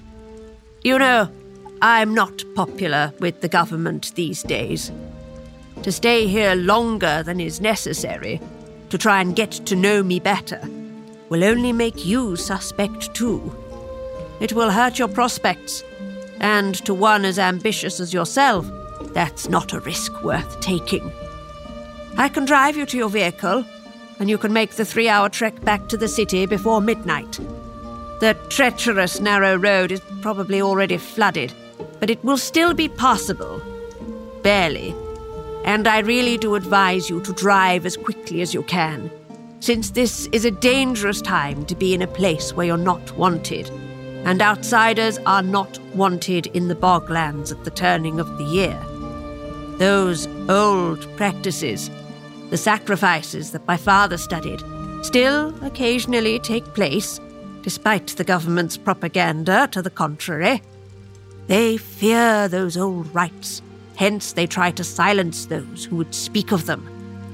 Those like me. You're really intent on staying, aren't you? Well, who am I to dissuade you? As I said, tonight your destiny rests on a pivot, and only you can set it tottering in the direction that you want. I must say, I doubt that it will be a good one. But since you're going to stay, let's celebrate your exile with a glass of yellow wine. Yes, I know it's illegal, but it's also the traditional drink of the Van Nog. Besides, I brew it myself from the feathery leaves of the tram tram plants that grow around my cabin. The flavor is somewhat bitter, but I think you'll find its effects rather surprising. Come down with me into the cellar while I fetch a bottle. Cabins as small as this one rarely have cellars, but mine does. It's not much more than a hole in the peat, but it serves its purpose well enough. When my father dug the foundations of this place, he found some amazing artifacts. But I'll tell you more about those later. It's getting late, and the spirits of the past grow impatient. The trapdoor's a bit stiff, but it always opens when you give it a good tug. Don't worry, pushing it open is always easier, so we won't get stuck down below. Oh, hand me that candle, will you? And the tinderbox. The cellar is as windowless and black as the waters of the bog. Shalasa, to the resurgence of the Bog King and the renewal of his retinue. That's the traditional toast of Van Nog. And on the subject of tradition, On this night, the old are supposed to tell the young the stories of their own dead youths. So, if you're willing to listen, I'll tell you a bit about mine. It will pass the hours till dawn at any rate, and I never sleep on Van Nock. But before I begin, let me fill up your glass. And don't worry overly much about the slight dizziness. It's an effect of the wine. You may begin to feel a tingling in your fingers and toes, but don't concern yourself.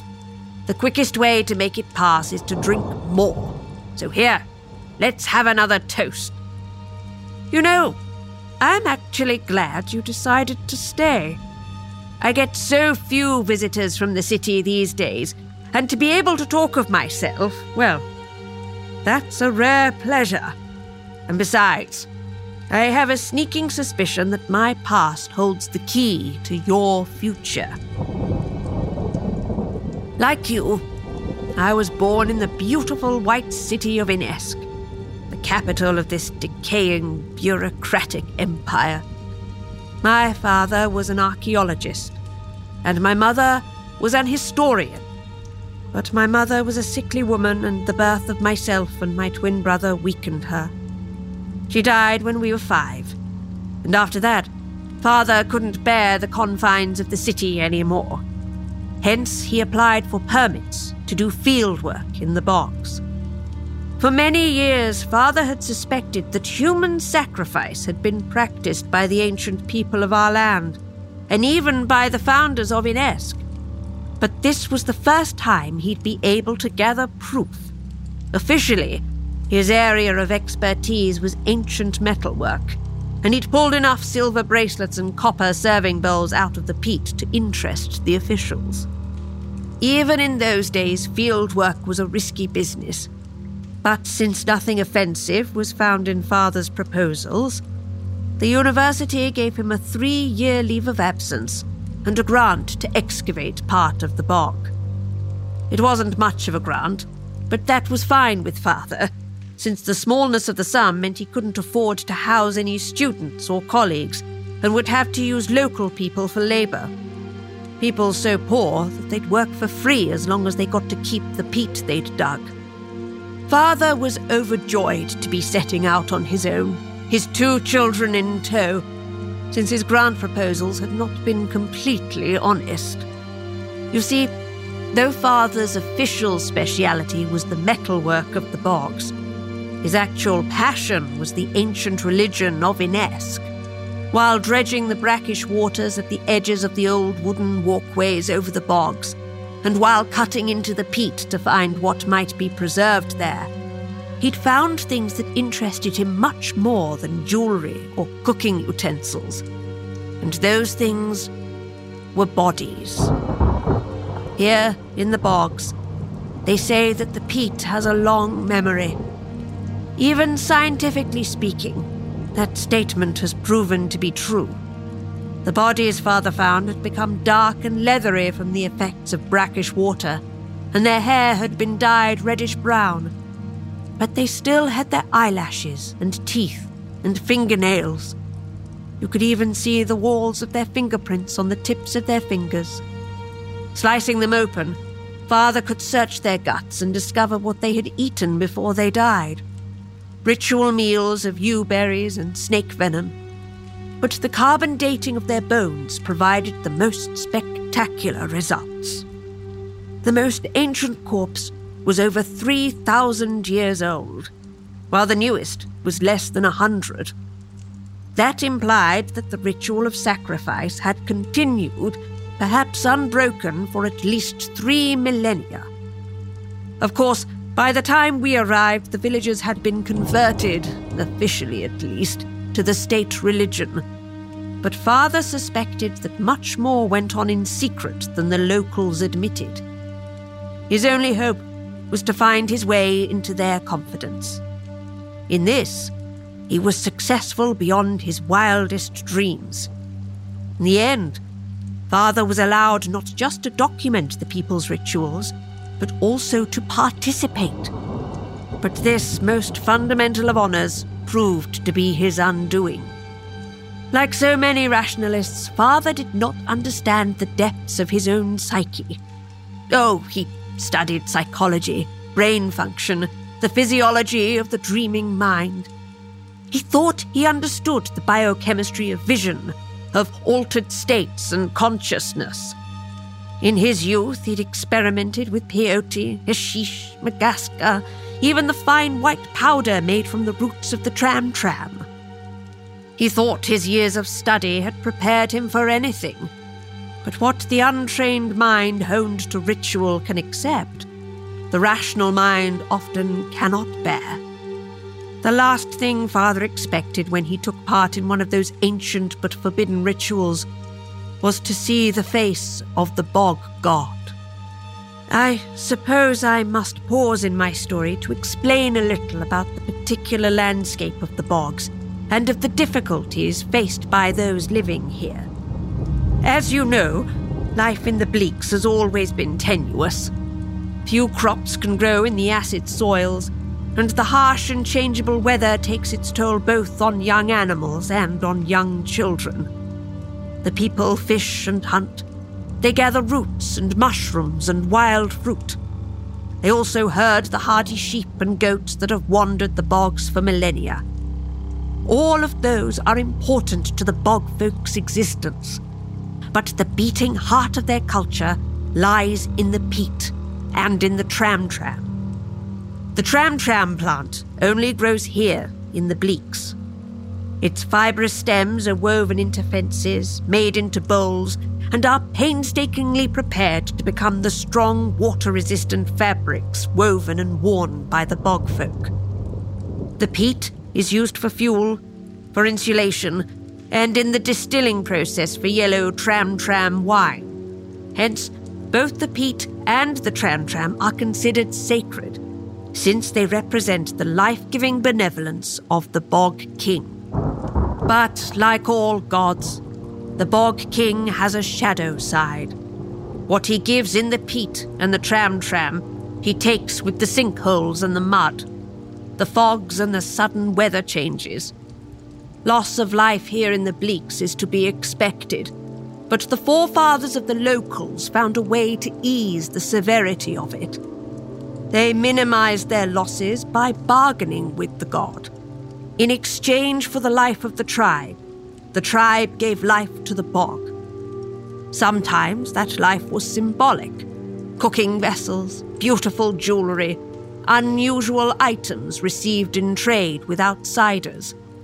The number of transistor radios that father pulled from the bog was staggering, but they were seen to be a kind of foreign magic.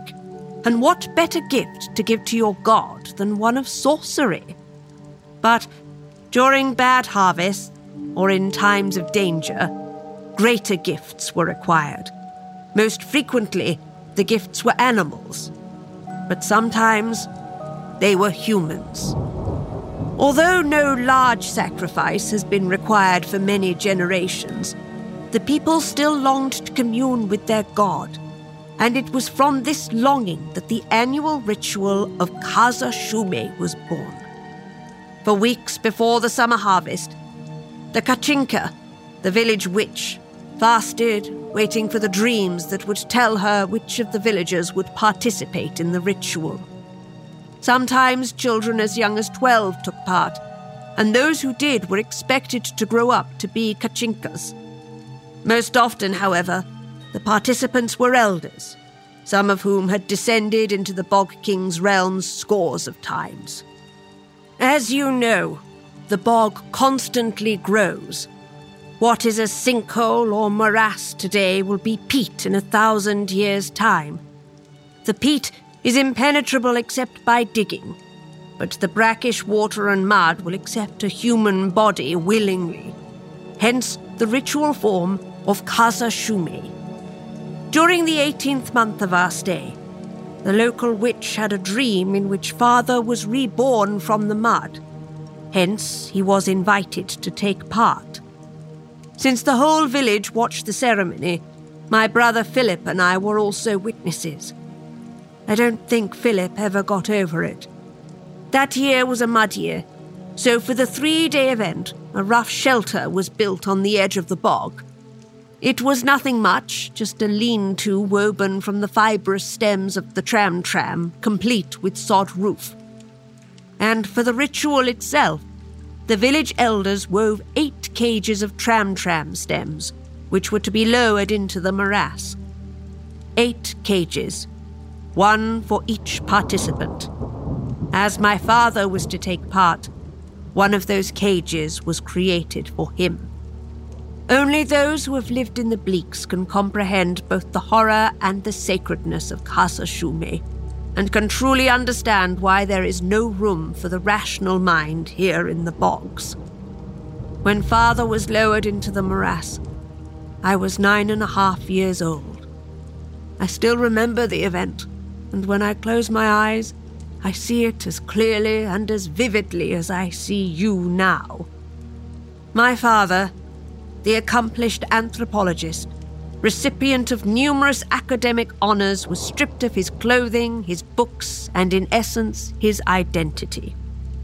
Naked and crouching, he was locked into his tram tram cage, no more than three feet by three feet, and with the obligatory breathing reed clamped between his lips he was lowered into the mud.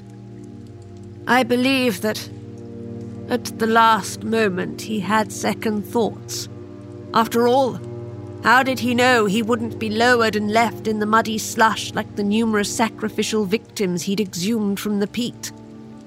I remember seeing the expression on his face shift from trepidation to sheer terror as the bog's muddy waters closed around his neck and then over his jaw his lips clamped tightly around the cut end of the hollow breathing reed that would be his lifeline for the next three hours. I held Philip's hand as father, his eyes wide with panic, was lowered into the mud.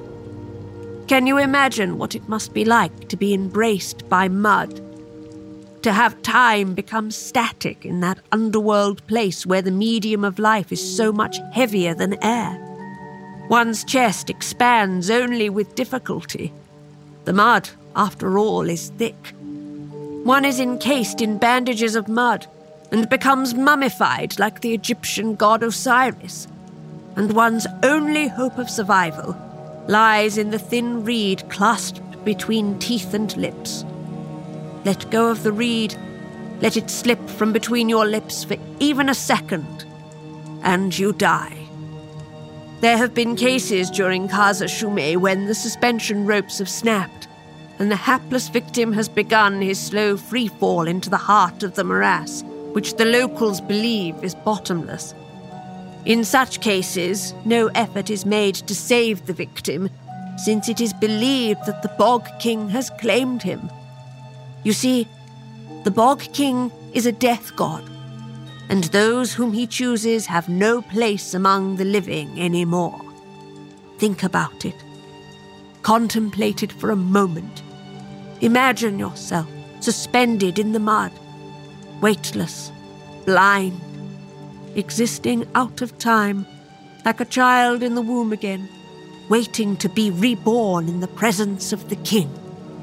When they pulled father from the bog, he was raving mad. He recognized no one and seemed intent on doing himself and others harm. He couldn't even speak. According to the villagers, it wasn't my father they raised from the bog, but a mud demon. Sheknau. His spirit, they said, lived with the Bog King. He'd become a kind of ambassador, representing the living in the court of the dead. My poor, brilliant, but now mad sire spent the next six months chained and penned like a dog. The villagers fed him and clothed him, though he usually tore the clothes from his body until a fever carried him off. Philip and I became bog orphans, a kind of sacred state. Every house in the village was open to us, and every member of the tribe was obliged to feed us, house us, clothe us. But we belonged nowhere and to no one except perhaps to the bog. Two weeks after father died, Philip disappeared into the bog. We never found his body, though we searched the heaths and the mud holes and even the stunted beginnings of the distant woodlands. Not long after my brother's disappearance, I had my first vision. In it, I sank below the surface of the mud and came into the presence of the god. He was great and ugly and troll like, with skin the color of brackish water, and hands and feet so large and knotty that he could have held boulders in them. His skin was covered in warts like those of toads, but on his head was a great iron crown encrusted with golden lichens. To his left sat my brother, wearing a silver crown, and to his right sat my father, wearing one of bronze. When I knelt at the Bog King's feet, he rested his hands on my head. You see, he had chosen me. Soon after, I was taken by the Kachinka as an apprentice. Though I was an outsider by birth, I had lived so long among them that I knew of no other world. Besides, the Bog King had taken both my brother and my father, so I had become related to the royal court of the dead. The Kachinka assured me that Philip was already betrothed to a bog spirit, so my nieces and nephews would be elementals, and I would be able to call on them when I practiced my magic. She also assured me that I would grow up to be a powerful Kachinka, and that someday I would lead our tribe in a great war against the growing city. By that time, Inesk seemed to me to be a dream, and I felt no loyalty to it. My place was here, in the bog. It took the government officials another three years to find me. It's not that they hadn't tried before that, but the boglands were even more inaccessible then, and my father had been purposefully vague about where he had set up his camp. Besides, the village folk did not want to give up their young Kachinka, especially one who showed such promise. Whenever officials arrived to investigate, the village folk assured them that I was dead, like my father and brother. But since neither my body nor that of my brother could ever be produced, the officials kept looking. And in the end, bribery can work wonders, even within a tight knit community. At 13, I was put into a state orphanage, but they couldn't control me there. The other children feared me, and the adults couldn't discipline me. Those who crossed me died, though I was never tried for any crime, since those who do not officially believe in magic cannot punish those who practice it. Still, I was watched. By 16, I was in a rehabilitation camp, but by that time I had begun to read in earnest, and my intelligence saved me. My anger transformed into a desire for knowledge, and learning became my new weapon. By 18, I had won the most coveted university scholarship, and I graduated in three years.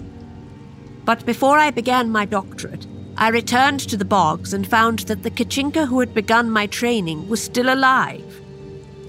I finished my apprenticeship with her, but upon returning to the city, I was arrested and returned to the rehabilitation camp.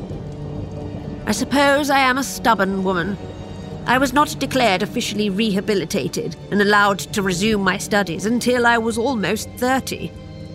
Though I was the best in my field, I was denied a university position for six years. I remained under surveillance, but in stolen moments I still managed to return here to the bogs and to my poor, oppressed people. During my years in Inesk, their lives had become so degraded. It seemed as if the government was determined to strip them of every last shred of their dignity, as if they were determined to make the tribal people of the bogs into the slaves of the city and of the tram tram. I could not bear it, and it was then that the dreams began again. I felt myself drifting over the bogs like a will o' the wisp, flashing on off, on off. I came to a hollow where I found a cairn, and I began to dig through the peat.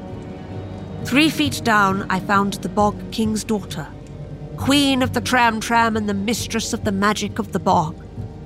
Millennia of peat had dyed her thick braided hair an orange red. Her sunken sockets were eyeless, but sealed with parchment lids that still had a fringe of eyelashes. Her lips had shrunk back from her teeth and gums, giving her an eternal grimace. Yet even as I stared, those lips began to move, and her whispered words filled my mind with the blackness of eternity. She told me about the sacrifices, about how they had to be done. She explained the ritual of strangulation and exposure, and about the importance of the yellow wine. So, it was I who brought back the ritual of sacrifice to my people, and our sacrifices make us stronger. I have my own apprentices now, though I make sure they are accepted to the university so that they understand the enemy as much as they understand the god. Don't bother to try and speak. The paralysis will last for only a few hours, but that will be long enough. My apprentices have known for months that you're an informer, and so have I. I see your lips twitching. How much you must want to deny my accusations and proclaim your own innocence. But it's too late for that, my dear. Much too late. Van Nog is upon us, and the god awaits.